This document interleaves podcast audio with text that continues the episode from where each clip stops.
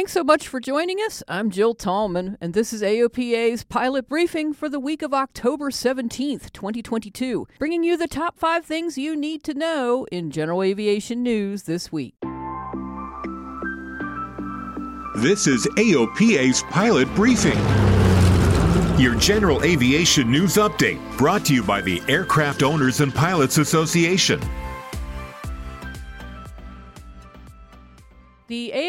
Air Safety Institute released its annual Joseph T. Nall report last week, and the report indicated a decline in general aviation accidents from 2019 to 2020. There were 1,051 accidents in 2020, down from 1,167 accidents in 2019. Overall accident rates decreased from 4.87 per 100,000 flight hours to 4.69, and the fatal accident rate decreased from 0.89 to 0.83 from 2019 to 2020, respectively. Overall, weather accidents sharply decreased in 2020, and maneuvering accidents saw a substantial decrease in fatal accidents, reaching a 10 year low. You can read the entire report on the AOPA website.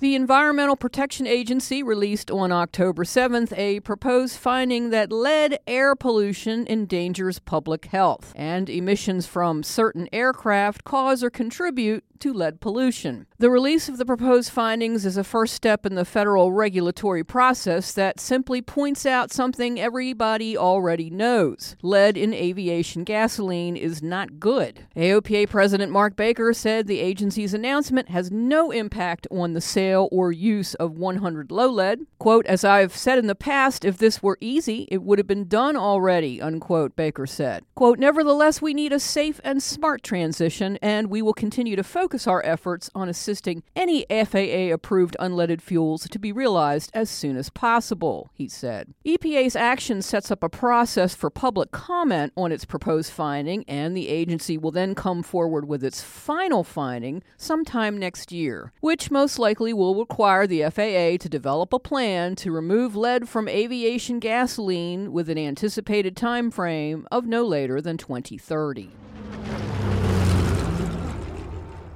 The AOPA Air Safety Institute has released an early analysis video of a fatal training accident that occurred October 6th and involved a Cessna 172 at the Newport News Williamsburg International Airport in Newport News, Virginia. The certificated flight instructor died in the accident. A student pilot and another student pilot on board the Cessna were taken to the hospital with serious injury. The 172 took off from runway 20 at 100 feet, about 80 seconds into the takeoff. The aircraft reportedly pitched up aggressively, lost lift, and crashed 200 feet from the departure end. In the video, the AOPA Air Safety Institute makes a preliminary assessment of the accident, addressing notable portions of the tragic flight and highlighting areas the NTSB will likely investigate to determine a probable cause.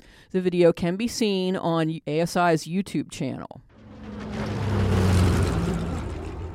AOPA and several other aviation associations are urging New York Governor Kathy Hochul to veto legislation that would allow citizens to file frivolous lawsuits for helicopter noise across the state. The bill, also known as Stop the Chop, was intended to mitigate helicopter operations at the West 30th Street heliport, but language in the bill unfortunately interprets it as applying to helicopter operations statewide. Under Stop the Chop, citizens can sue sue a pilot, flight department, line service personnel, or company employee operating in the state for alleged helicopter noise pollution, even if the operation complies with federal law and regulations. The bill did not garner traction within the state Senate Judiciary Committee, but the Rules Committee passed it without a public hearing, and once the governor's office calls for the bill, she will have 10 days to sign it into law or veto the legislation.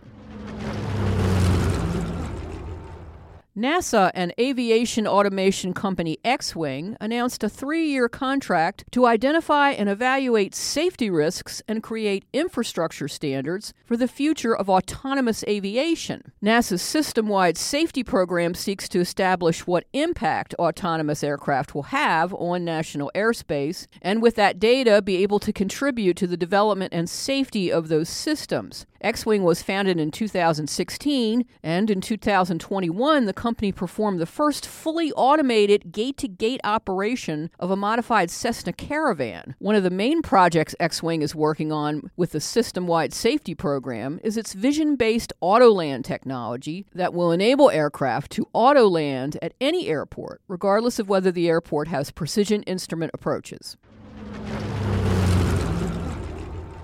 To get the full story of everything you heard here today, visit AOPA.org. And don't forget to follow us on social media.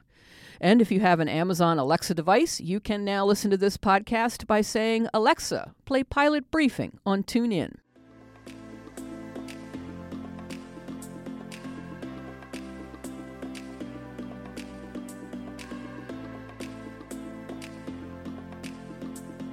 Thanks so much for listening. I'm Jill Tallman. Fly safe, fly often, and I'll talk to you again next week.